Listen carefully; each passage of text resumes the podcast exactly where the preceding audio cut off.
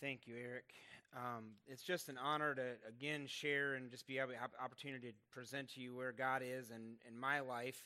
And uh, I got a quick question to start us off with, and I am curious how many of you woke up this morning and had a perfect life?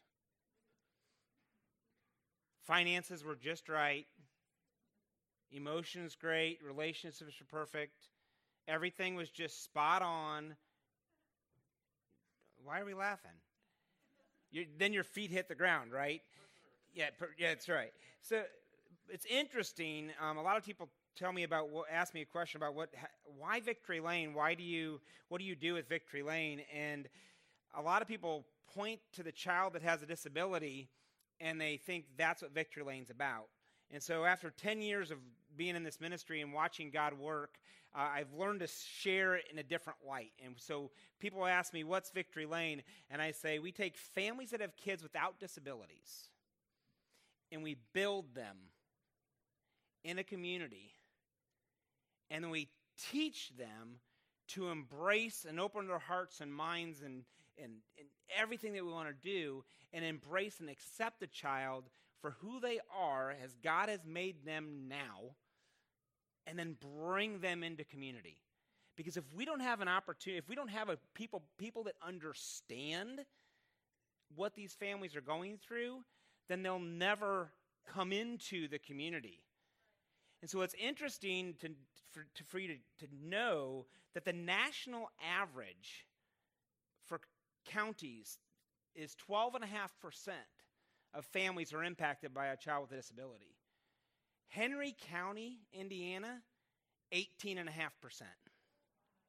Now, that stat was 2010, um, the 2010 uh, statistics. Thank you, um, the census. But so that is a that's a large number of families. And here's the interesting thing that I've learned about them is many of them don't darken the door of the church never will come to where you're at today.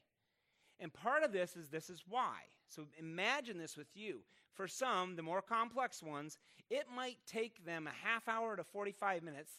Let's just let's just I've even seen it take as long as an hour for them to get out of their door and to their vehicle. Then they drive to where they're going.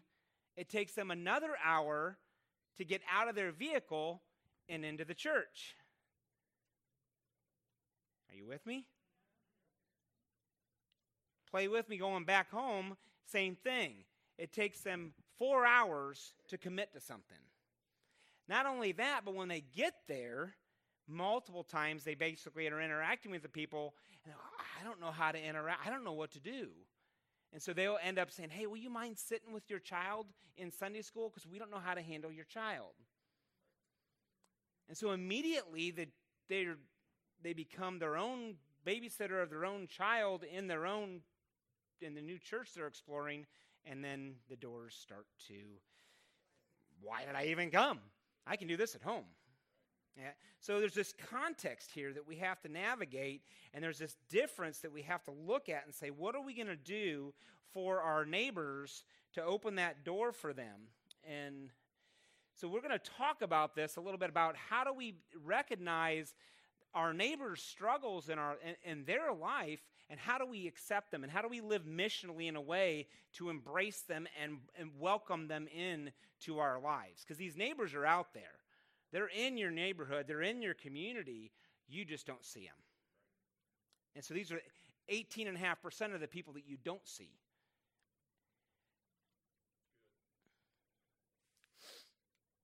We're going to go into a, passage of the scripture that opens these doors up to us, and, and it's kind of an interesting question of how do you see God's faithfulness in your neighbor's season of struggle? And we're going to dive into Micah chapter 6, verses 7, 8, and we're going to answer three questions why, who, and how. And before I jump into this, I have to acknowledge that we have to accept the fact that trials happen to all of us. Struggles happen to all of us. Everybody goes through situations, and there's many, many, many, many examples in Scripture of why, why trials happen. And so I'm not going to be able to unpack all of this. There's a, this could be a whole sermon series of why struggles happen. But here's a quick nutshell trials happen so that we learn obedience, we learn perseverance. Trials can happen because of cultural judgment. God can have a judgment on a culture, and He can cause or allow for trials to take place to teach a culture, um, uh, drawing them back to Him in His presence.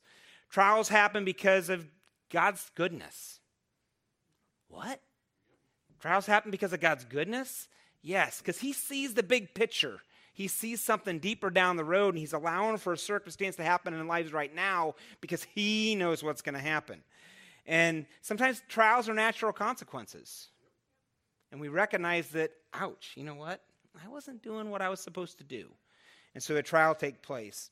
And sometimes tri- trials are persecution because of a broken culture. We live in a culture that's just broken, and therefore there's, there's persecution taking place because of the stance that we might have on something that God says is right and the culture says is wrong.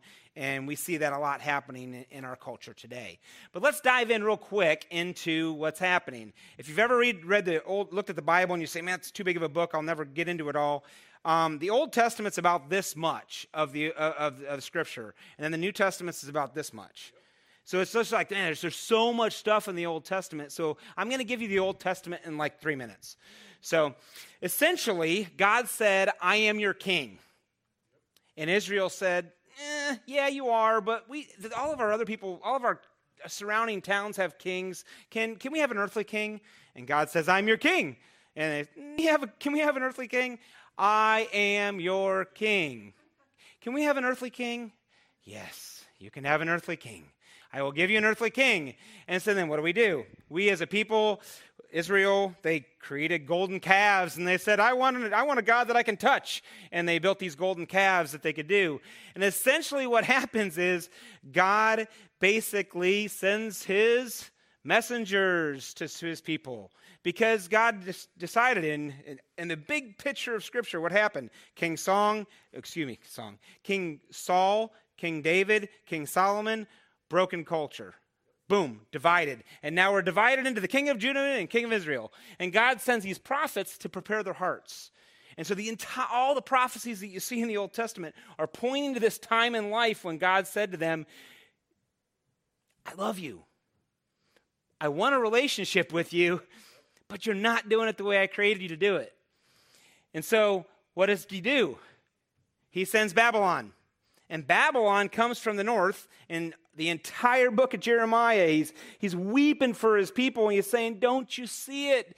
God's going to send you to Babylon. Wake up, wake up, wake up. And Jeremiah is the only one that calls it out. He's persecuted for what he believes in, but he calls it out, and guess what? God's love goes after us in those seasons of exile. His love pursues us, his, his perseverance, his long suffering is so big that he says to Jeremiah, Guess what? You're going to go to Babylon for 70 years. He tells Bab- he tells his people of Judah, you're going to go to Babylon for 70 years. 70 years is a long time. Back then it's at least two generations, okay? There, for most, some of us, it's one. I mean, it can be two, right? It's it's what happens. So then, what happens? King of Judah bring, or the Judah gets pulled up to Babylon. Now, this is the passage where everybody. This is the context where this verse sets. Okay, Jeremiah twenty nine eleven. It's everybody's favorite verse to give. For I know the plans I have for you, says the Lord plans to prosper you and harm you, plans to, for a hope and a future. It doesn't, God is not saying to this when you're going to graduate. God is not saying this when you're going into the good season of your life. This verse, the context around this verse is you're going to exile. You're in tra- you're going to be separated from me for 70 years. You're going to be into a tragedy, you're going to be into a struggle, but guess what? My hope is bigger. I have a plan and it's a plan to prosper you, not to harm you. And then you look at this and say, but why? Why? Why would God, why would a good God allow for this to happen? This is the context of Micah 6, 7, and 8. Because it, Judah has to go to Babylon and live in this place where everybody is doing sinful stuff. The entire culture is bent on doing wrong and evil and yuck. And yet, this is where, where God is saying, I'm going to send you there and I'm going to be with you because I love you. Why is this happening? It's this question that runs through this. And you can imagine you're in your Judah, you're like, or maybe you're going through a season of struggle right now, and you're looking at your own life and you're saying, Did I do something wrong? God, God, I know what I know what you want me to do. I'm gonna fix it. then God will take away my season of struggle. I'm to fix it. I'm to figure it out and I'm to fix it. Anybody else like me in that context? I'm to fix it. And once I figure it out, then God will be with me. Then I'll have the peace of God. Then I'll have what God wants for me. And my struggle will be gone. Or we say this if God was really good, he would have prevented this season altogether. I never would have gone into this struggle. I never would have had the battle. Or we'd say, if God was really powerful, he would step in and make it right right now. He'd fix my pain. He'd fix my trial. He would resolve it like that because he can, if he was a powerful God. That's what God would do. But we don't wrestle through this concept that is why is this season of struggle happening? And we ask the question if God. So that brings us to this first part, this first part of this verse is Micah 6, verse 7, where he says, Why is this happening? Because what did the Israelites do first? They were all about animal sacrifices, right? They would sacrifice the animal, and then all of a sudden my sins would be forgiven, and I would be right with God again. Okay, that's the way God set up the system to awaken their hearts and soften their hearts toward Him. But the purpose was to do that in order to get to Him, not to do the sacrifices. And I think that's the piece that what happens here is we say we got to fix this. Here's what God's saying at this point in time. The Israelites saying in Micah 6 7, okay, we're obviously been sent to Babylon, so we got to fix this ourselves. Will the Lord be pleased with one ram? What if I give a thousand rams? What if I give 10,000 rivers of oil? Then God will be pleased. I just got to sacrifice more, right? Or oh, guess what? I, am going to give my firstborn for my transgression. Then the fruit of my body, that will make my, my, my soul right with God. And that's what we, our first bent is to put ourselves in the situation of what can I do more in order to fix this trial and fix this struggle. And that's a challenge. Maybe you find yourself here. I thought at this point in my life, blank would be true. But this is what I'm actually living. You, all of us could probably fill that blank in a different way.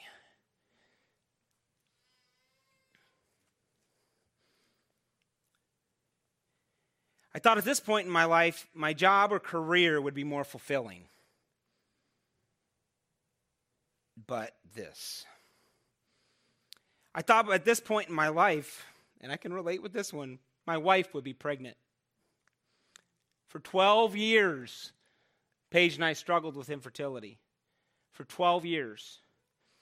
And every single month, we had hope that was crashed and we said, I thought at this point in my life, parenting would be true. But the empty womb continued to stare at us every single month. And that's what we were actually living. Or maybe this is you. I thought at this point in my life I'd feel better about myself.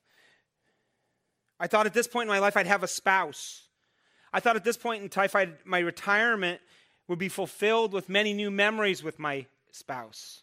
But yet now I'm widowed.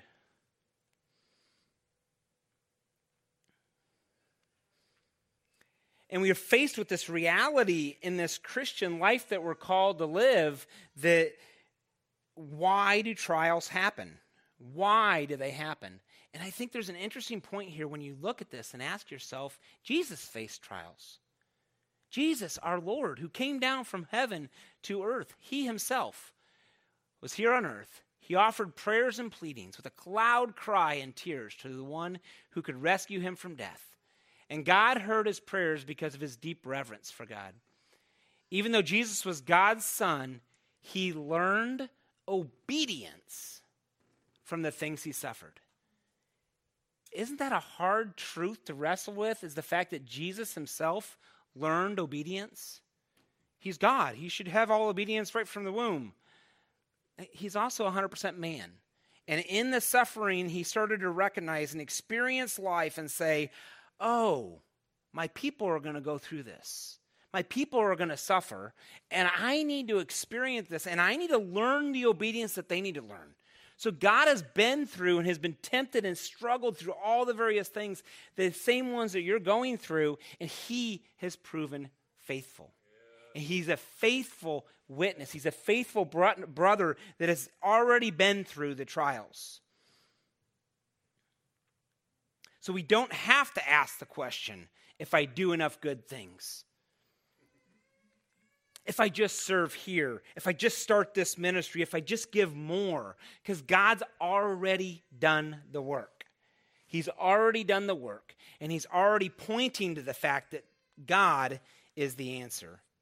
Now, I want to bring you into this little story, and this is a little boy. Imagine you have all the dreams and excitements of parenting, and you have this birth and I can't show you, but if you look on the back of the little baby's, the little baby's uh, back there, you see a, a, a, bandage on a brand new baby. And this little guy was born with um, the bottom half of his spinal cord out of his back. And immediately, what happens, what you guys just did, is you went, oh. So I just want to draw that to you. Your first instinct is pity not praise the Lord. Baby was born. But our first instinct is, oh no, something's wrong. But if we recognize God for who He is, He doesn't lean on our own understanding,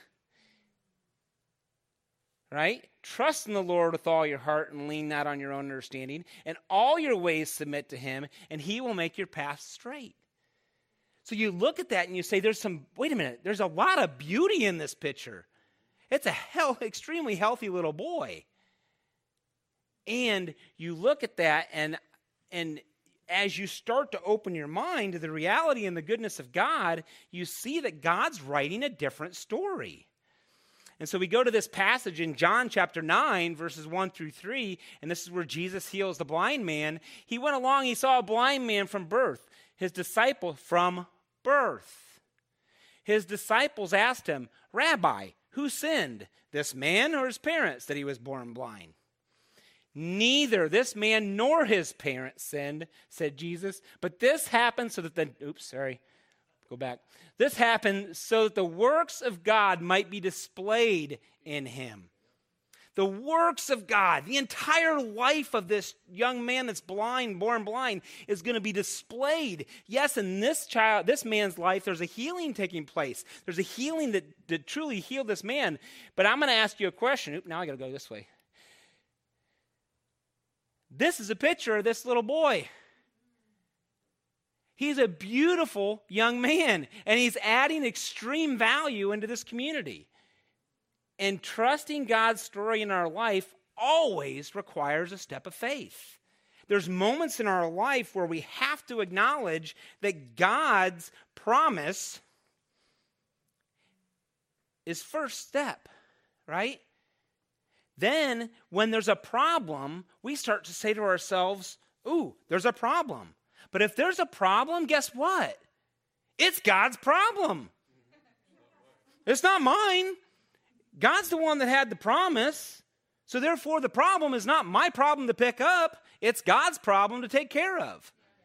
And if God's problem is the, is the next is the next prop uh, point, then there must be a God sized purpose through our struggle. Because God is the one who wants to be glorified in that, not you.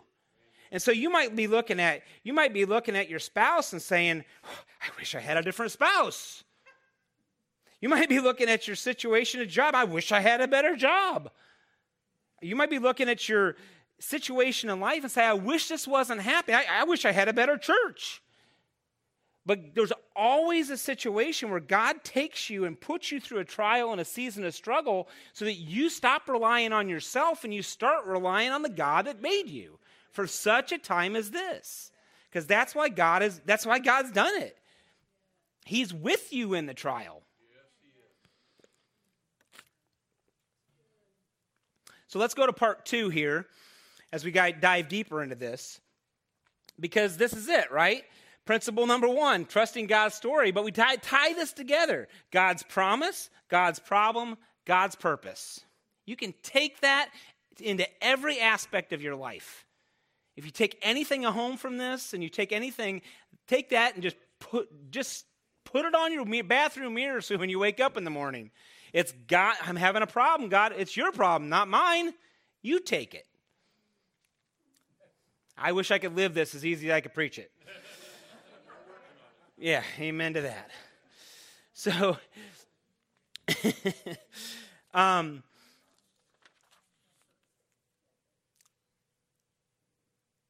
so in Micah 6 8 here, we have to dive into this whole concept of who lives this way. Okay? We know why. Well, now we have to wrestle. We've kind of come around to this concept of why this is happening. And now we have to ask who lives this way? How is this possible to live this way? And we go into this second verse, the second part, or the first part of uh, verse 8 here, and he says, He has shown you, O man, what is good and what does the Lord require of you. And the first thing we think of from a requirement is what? I need my list of things to do. Right? Your brain just goes, I want the list. Give me the list, and then I'll be then I'll be in God's obedience. You know, and it's not. And I want to bump you back up to that third, the third verse or excuse me, the third word is He has shown you. I don't know about you, but I am not a handyman. If there needs, something needs to be done around the house, I am not the guy to do it. All right, just flat out. Now, if there's something that needs done in the house, I can look on YouTube and I can have somebody, and I said, okay, okay, I got about 20% of that. But I'll tell you something. When it comes to handyman, you know what I want? I want somebody who loves me enough and cares for me enough who's going to come to my house and show me how to do it. Show me. And that's it. He has shown me. He has shown you. And this, this is the reality. And this is, oh man. The word oh man in Hebrew is actually ruddy. And I had a quickening in my heart when I read this, and I did this when I was doing preparing, and I said, Oh, ruddy. That's the same ver- word, Hebrew word, that God used to describe David when he appointed David and he said, You're this ruddy, ruddy little boy, right? He, he appointed it. And so he's shown you, oh, ruddy little boy. And what does ruddy little boy means? It means the flesh. It means, oh man, this is the fleshness of living. And there's this fleshness that comes into this piece where it's this humanness that says, I need someone to show me how to live. And David did it in the past, and Jesus did it into the future.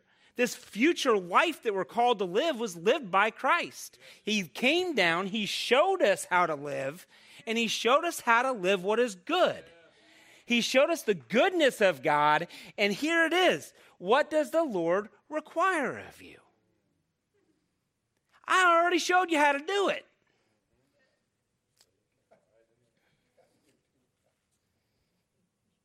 John chapter 5, verse 19. And I don't think this passage is up here. No. So, John chapter 5, verse 19 is where Jesus heals the paralytic and he's questioned. All these Pharisees are questioning J- Jesus. And Jesus says this he, he points to Father God's presence in his life. And the Son can do nothing of himself.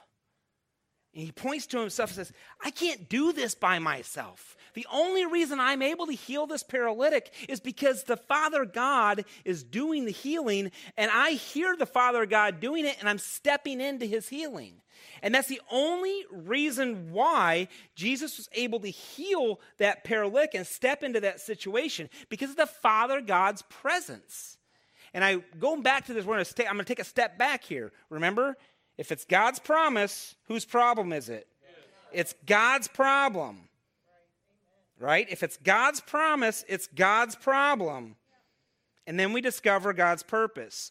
But in the midst of God's pro- problem, I'm going to point you to three things. Okay? There's three keys here, and you can write these down. The first key to not letting yourself kind of own up and start to take it over yourself again the first key is God's presence. So when you start to wrestle with the reality of God's problem and you start to own it and take it back yourself and say, Thanks, God, I can fix that better than you. The first thing you have to ask yourself is God's presence with you. And if it's not, which is, you got to take some time out and spend some time with God's presence and recognize why is God's presence not with you? Because God's a guy that uh, God is a guy that shows you. Amen. He lives with you and shows you. He shows you how to live what is good.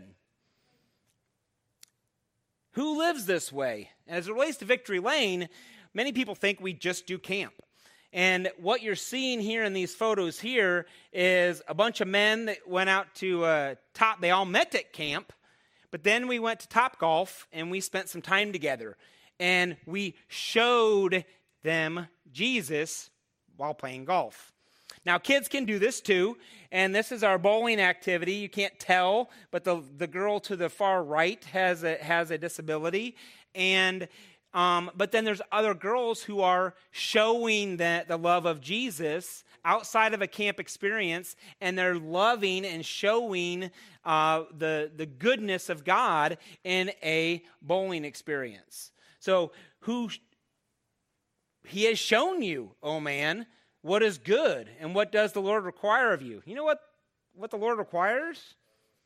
Be friendly, be kind, show, show my love, spend time with people, don't see people as a transaction. And you know what's hard? I think it's been a hard thing for me as I've been doing this. Um, those of you who may or may not know, I've been living in, I've been doing pediatric physical therapy for 25 years and been started the camp for 10 years. And more often than not, families I've interacted with, they don't want, they just want to be a kid. They just want to be a family. They don't want to interact and feel like they're a part of a transaction. They don't want to be the commodity. They just want to, they just want friends. And the parents want friends, the kids want friends, and so God is at work through that. Here's principle number 2. Faith is lived along the tension of the now and wow. How many of you have a future wow that you want? Think it in your mind. You think, oh, I can't wait for that to happen.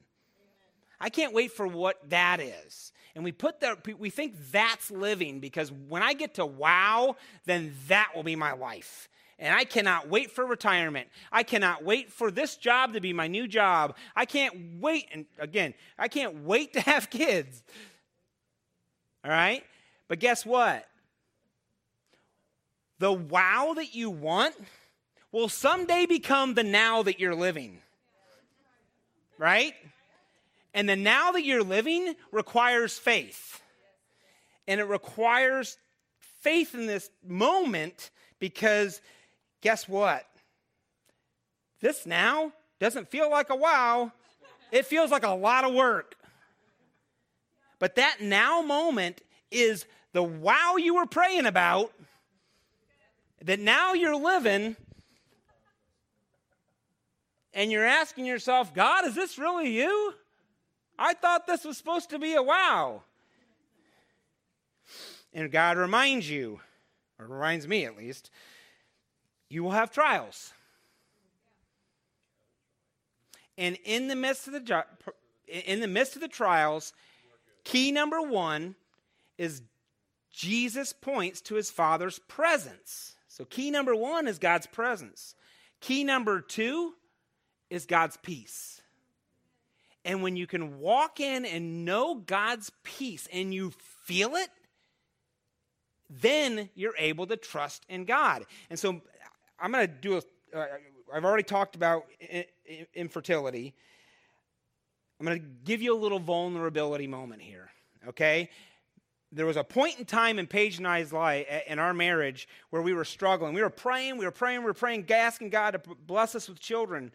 And lo and behold, she's at in her car at work going to work in one place. I'm in a completely different place different time of day and we basically hear the same um, nope, they weren't podcasts back then but it was just a radio show. And we hear the same message about adoption. And so we come home and we're sitting here at home and we go, you won't believe what i heard today on the radio. And we both are so excited to share it with each other and all of a sudden we're like oh we're supposed to adopt. Is that really you, God? Are you wanting us to adopt? And this is about six, six and a half, seven years into the process. So we start of, the, of, of, infertility. So we start discussing and start praying about this opportunity to adopt. And we start looking at what God's doing. And lo and behold, the first day comes.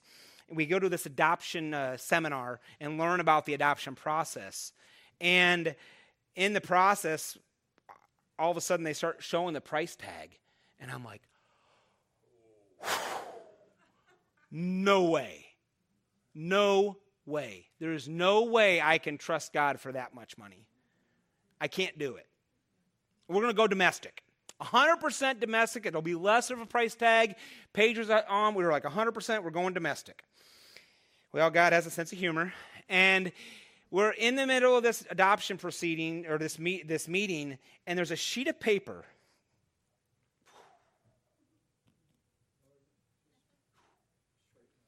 There's a sheet of paper that gets passed around, and people are just going.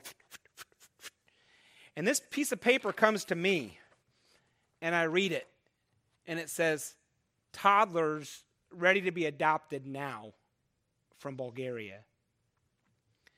And I looked at it and I went, because we were 100% domestic. And I pulled away from the, that day and I looked at I looked at the situation and I said to Paige as we were leaving, my Paige, I don't know what it is. Call it God, call I don't know what it is, but there was something about that piece of paper. I, we got to look into it. We're not going we're not going international, Brett. I know we're not. I know we're not. But God might want us to do this. And so we started looking into it. Why the next when we're busy then, we're busy now. For the next like basically 5 months our Saturdays were were blocked with youth ministry. And that next Saturday, I said, Paige, the only way it's going to work is if that this Saturday is the Saturday that the the meeting is for foreign adoptions. And lo and behold, that was the Saturday that we were supposed to go. Now, I'm not going to go into all the details. I can talk to I can talk about this for like three more sermons. But God provided the first adoption debt free for his glory, $38,000 debt free. We did not we did not pay a I mean, we now now I will say this, we had a little bit of a nest egg of retirement saved up and we dumped it all in there. But that was so small compared to the total cost of what, what the cost was. And but here's the thing God knew what he needed to do. And when $38,000 came, the next one was 17,000 debt free, the next one was 30 some thousand dollars next debt free, and I'm like, "How are you doing this, God? Where's the money coming from?" I will show you. And that's it. But God's presence was with us. God's peace was with us. And guess what? It's his problem. Because the third step is God, God, the key, it's his provision. God's, pro- God's problem is God's, pre- our solution is this God's presence, God's peace, God's provision. He takes care of it, He solves it. Now, I wish I could live this every day. What does faith look like in your now, in your wow? Because then my parenting, my desire to be a parent became the now, and I had to start recognizing what, how hard it was to be a parent and how difficult it was, and all, the joys and all the struggles with it.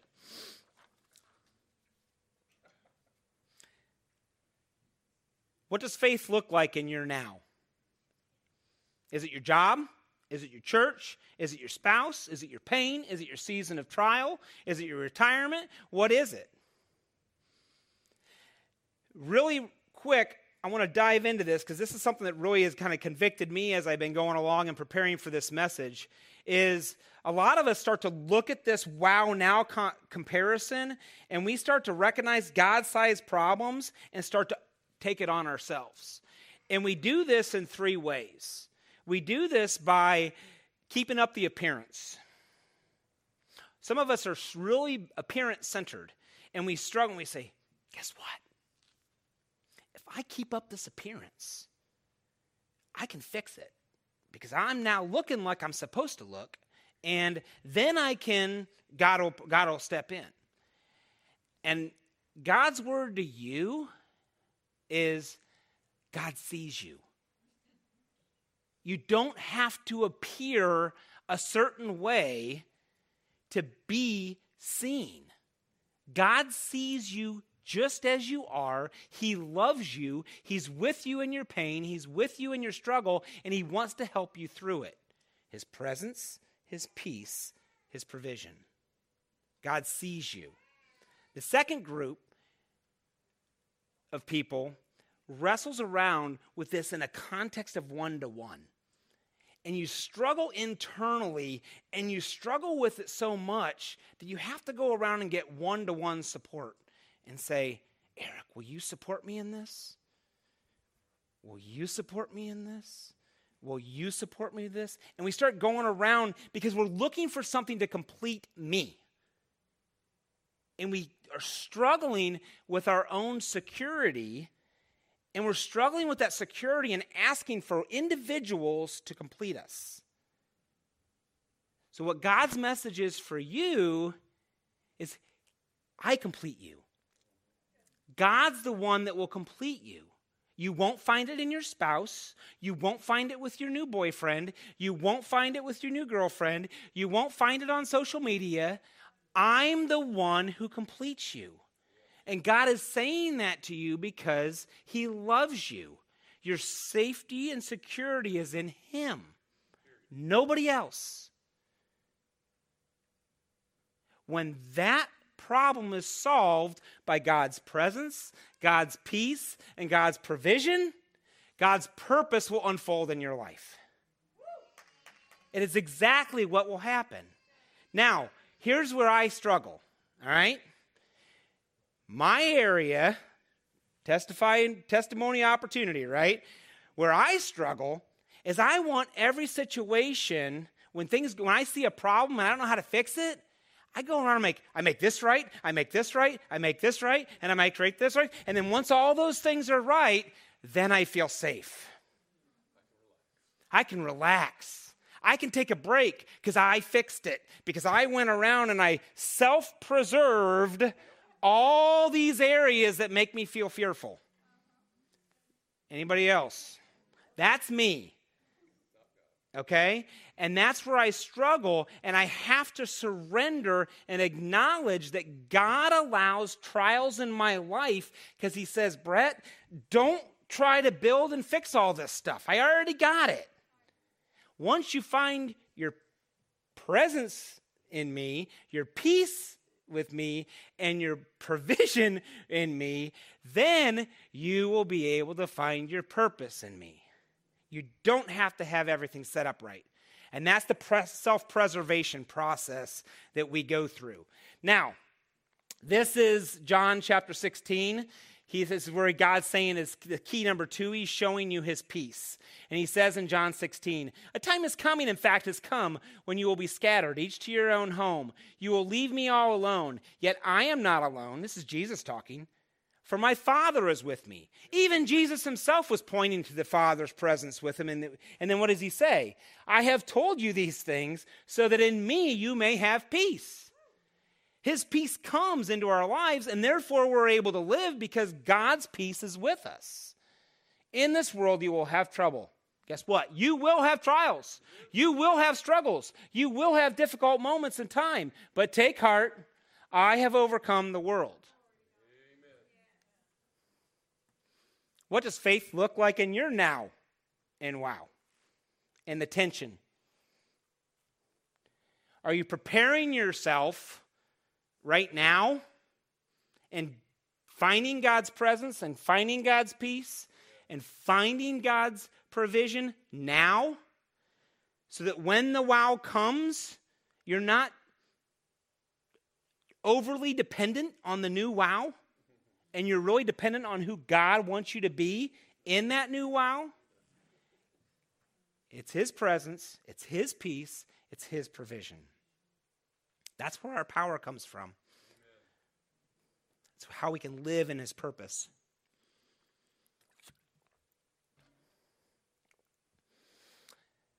Consider it pure joy, my brothers and sisters, whenever you face trials of many kinds, because you know that the testing of your faith produces perseverance.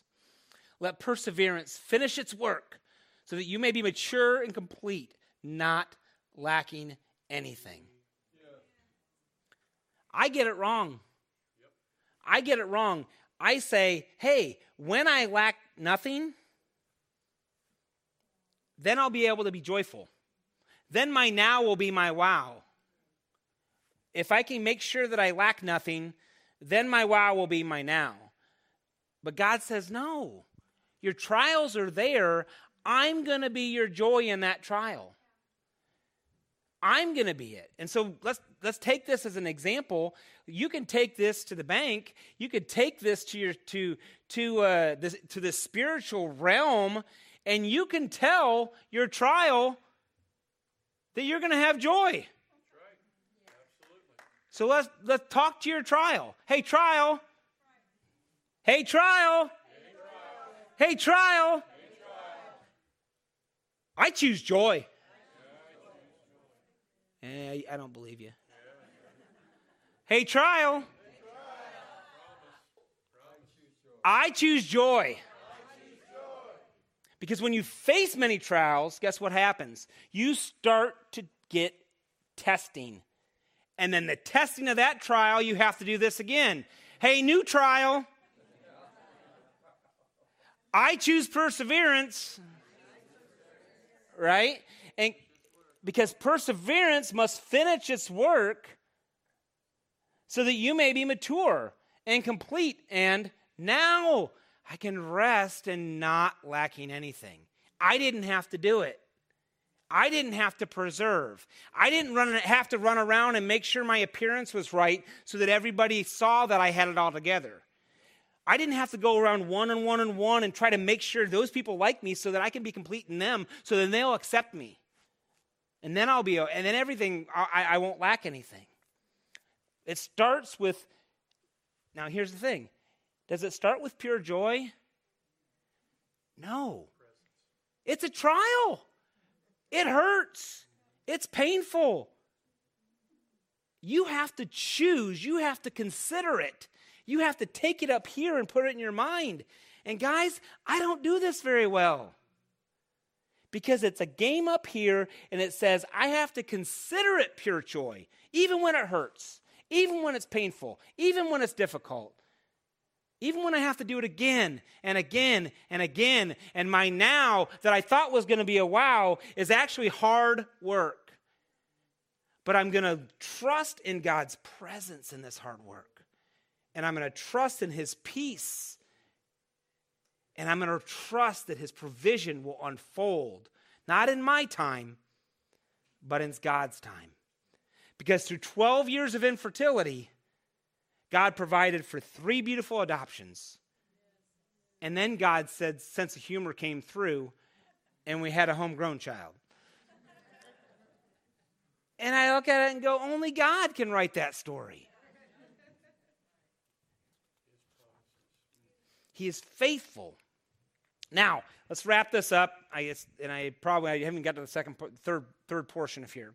So, It's uh, God's faithfulness, and it says that last part is how should I live, which is Micah 6 8. Here's the to do list. Now that you got his presence, now that you got his um, peace, and now that you got his uh, provision, now you can ask yourself, how do I live? And so the third verse, the, the third portion of this is do justly, love mercy, walk humbly with God. And the question is interesting because remember, you go back to this whole tension of living in Babylon and you look at this space. It's a, the world was completely against Israel. Israel had the right way to live, the God honoring way to live. They're, they're serving and all this stuff and honoring God with the choices they made, but yet they were living in a pagan culture now that God said, bless the culture bless the culture, live in the culture, do good in the culture. But yet there's these situations in the culture where you're going to have tests. And this is a test that Daniel faced. And Daniel, who, uh, just to give you more context, Daniel actually spent time in as a student of the culture. He went to school there. He learned. He was elevated into the culture as the leadership. And then all of a sudden, he's now in this part of this, uh, um, the fighting people and the, the, the, the basically the army of uh, um, Babylon. And Daniel resolved not to defile himself with the royal food and wine. And he asked the chief official for permission not to defile himself this way. And so there's this cultural moment here where Daniel's struggling because he's like, I don't really feel like I should probably eat all that food because I probably, number one, it's not, it's against my my my faith structure, but I, I really don't think I'll be healthy with it. And then he basically does something that I think is really interesting here. He actually asks the chief the chief official for permission. Hey, do you mind if I try something new? And so now God had caused the official to show favor and compassion to Daniel. But the official told Daniel, I'm afraid of you, my I'm afraid of what's going to happen. Who has assigned your Lord and drink? Why should you see looking worse than the other young men if you don't your age? You, if you don't eat our good food, we have the best food in the world in Babylon. If you don't eat our good food, then you're not going to be able to fight. And then Here's the cultural push. Then the king's going to have my head because I didn't give you the right food. And so now this guy's job's on the line and his life's on the line, and he's saying, wait a minute. And Daniel says this. He says to the guard and the chief official had appointed over Daniel and the other and his tribe, Daniel and his band. Uh, Please test your servants for 10 days. Give us nothing but vegetables to eat and water to drink. He basically says, hey, give me 10 days. I understand your food's great. And if it's if it if I'm not healthy after 10 days because I'm not eating your food, then I'll be glad to eat your food. But Daniel knew something that God was going to do. And so Daniel pushed into this situation and, and, and, and pushed on it. And this is a situation where you, when you start to wrestle into a Babylon culture that doesn't see godly ways, you have to make an offer. You have to press into the marketplace and challenge their, their basic thinking. And this is where he's saying, do justly. Daniel's living a just life here, and he's saying, hey, oh, yeah, I understand what you think. Let me, let, let, let, me, let me offer you a different option. And so, this do justly concept in a culture of finger pointing, division, Facebook fights, misunderstandings over here. Do you guys know that Facebook and other instru- social media, 19%, just reading in this book recently, 19% of uh, Facebook fights and all the Instagram fights that happen across the country, 19% of the, of the tweets and all that stuff, robots, not even real people. 19%. And so you're getting all steamed up and fighting with somebody about, I can't believe they said that. I'm going to prove them wrong with my biblical words, and I'm going to drop these Bible verses, and I can, they're going to see my right. You're talking to a robot. 20% of the time, you're talking to a robot. And I guarantee you, how does Jesus solve that problem? He has shown thee. He lives in relationship with those people and he shows them how to live. You don't need to get into a Facebook fight. It's not going to prove anything. I've ne- I have yet to see someone say, well, you know what? I'm going to come to Jesus just because you put a Bible verse in Scripture on Facebook. But I have seen people come to Christ and come to faith when you have a relationship with them. And they look at your life and they say, What are you doing? Why are you different during your now?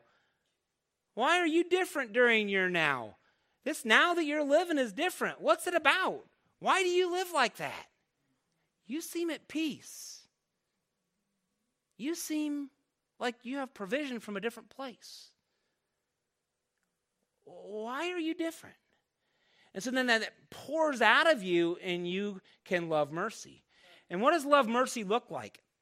Love mercy is allowing for brokenness to happen in yourself and in others. Because I mess up every day.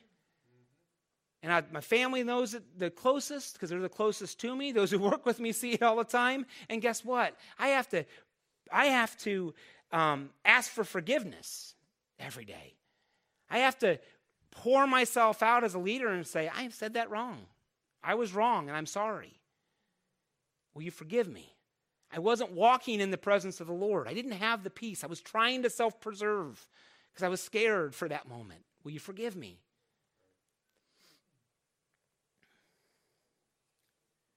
It may require you to hold your tongue. Love mercy may require you to hold your tongue or your fingers. It may require you to allow for natural consequences to step in and let natural consequences cause the trial. And then they get, oh, ouch, you know what? I needed that. I needed to learn that lesson. Philippians 2, verses 1 through 3, and we're close soon here. Therefore, if you have any encouragement from being united with Christ, if any comfort from his love, if any common sharing in the Spirit, if any tenderness and compassion, then make my joy complete by being like minded, having the same love, being one in the Spirit and one mind. Do nothing out of selfish ambition or vain conceit. Rather, in humility, value others above yourselves, not looking to your own interests, but each of, you to the interests of the others. Love mercy, walk humbly with your God. Principle three God is good. He opens doors for you to be his ambassador for his goodness. This couple on the top right, they've been to camp multiple years. They got four boys, and the Lord called them here in the last few years to actually um, to foster. And in the fostering process, if you do not know this, there's a big struggle across the state of Indiana and really across the region um, where, where parents, um, foster parents that are willing to take special needs kids is very difficult and this family lovingly has taken two, fa- two kids with disabilities into their home and God has worked in them, and they've been, they've been able to stand up and do justly and love mercy. It wasn't perfect situation, but they're to love mercy and love mercy again and love mercy again and walk humbly as God blesses their family. There's many kids, I can give testimony after testimony of kids in, the, in this church, in this community, that have basically built friends in with the, those that are disabled, and, and they're standing up and speaking up for those who cannot speak for themselves. And, and the culture in Henry County is changing because of God's goodness and God's grace, because of what God's doing, because God is good, and He opens doors for you to be His ambassador for His goodness so that you can demonstrate his passion. You can just demonstrate his, his presence, his peace, and his provision in your life so that your purpose will unfold. That's who God is. Because God's the one that says, You don't have to sacrifice anymore. I've taken it all off for you, I've done it all. He says, Let me show you what is good and what the Lord requires of you. It's fairly simple do justly, love mercy, and walk humbly with God. Amen. Principle number four here's our beautiful Alger and Connie and Braxton um, Jules and their, their families here. Uh, principle four is I can learn to do justly, love mercy, and walk humbly with God. They, they came to camp last, last year and they've built a friendship with this family, um, single mom with her boy, uh, Janessa and Chasen and the women's refresh weekends happening in, I think it's in May or somewhere in the next couple months. June, maybe. I don't know. Don't take me on the date on that, but it's happening. um, but uh, Connie and Janessa will be at that, again, continuing the relationship, allowing. Janessa and uh, Chasen have been here to church, and it's just an opportunity where they live an hour away from here. Uh, they come to therapy here. They've been to camp. They're already signing up for camp again. And just a blessing to see God at work, God's provision and glory happening in their lives. So, a lot of opportunity for you guys. Um, I am actually looking for and just feeling the Lord kind of maybe making a shift or a change. Um, if you've been to camp before as a partner family, the camp that you would sign up if you've been before is the 22nd through the 25th of July. Okay? If you have never been to camp, but this moment has kind of drawn on you and you're like, could I do that? Could I learn that? And and this might be God speaking to you, the July 25th through the 28th. It is a going to be a Tuesday night through a Friday. It's kind of, I know that's an awkward time. Um, and I can talk to you more about why that's that those dates out there. Um, but if you're interested in that, and that's those dates are dates you can do, we are looking for that. If God moves in your heart and you believe those times are right for you, I'd really like to see if the Spirit of God's changing my mind as a leader, and we might we might be opening that second camp up um, for the possibility of new families coming to camp. Because I don't have a problem getting kids with disabilities and their families. They're signing up left and right. As soon as I open the door, I will have 10 families for five slots. But finding the families that are wanting to learn how to love justly, do justly, love mercy, and walk humbly with them, those are the families that, I, that I'm struggling to find. And so that's what that second camp date is about. Um, call to action be present in your neighbor's life consistently. A struggle will happen. Be available and be present. God is writing an amazing story through your lives together. Uh, support Victory Lane as we train others to live missionally as partner families. April 15th, which is two Sundays from now, or two Saturdays from now, is our third annual Amazing Wheel Race. If you've ever seen the Amazing Race on TV, we do that in New Castle. And we've partnered with businesses and places across the city and the county, and we race around town. And it's a lot of fun. It's going to be at um, our office in Bundy, and it's a it's, a car show. There's just a it's going to be a huge, just a big thing. It's the third D, and we're looking for teams. So if you're willing to drive, teenagers, young adults, if you're willing to drive around town, I know there's some youth that want to participate. So, um, last thing is uh, listen to Father God and do what Jesus shows us showed showed us. Live in step with justice, mercy, and humility. You let me pray for us? Father God, you are good you love us so much. You show us your mercy every day. And you lived for us that we might learn to live with others with your grace and the same humility and the same love that you showed us. Bless us each day, Lord, and continue to help us to trust in you and know that you are the one that is writing the story in our lives and in our neighbors' lives. In Jesus' name, amen. Thank you, Brett. Amen. Amen. Isn't that good? Everybody, get your phone out. Get your phone out for me. And please consider putting April 15th in your phone. The third amazing wheel race. Consider having a team and going out. Here's where I want to challenge us all to the message.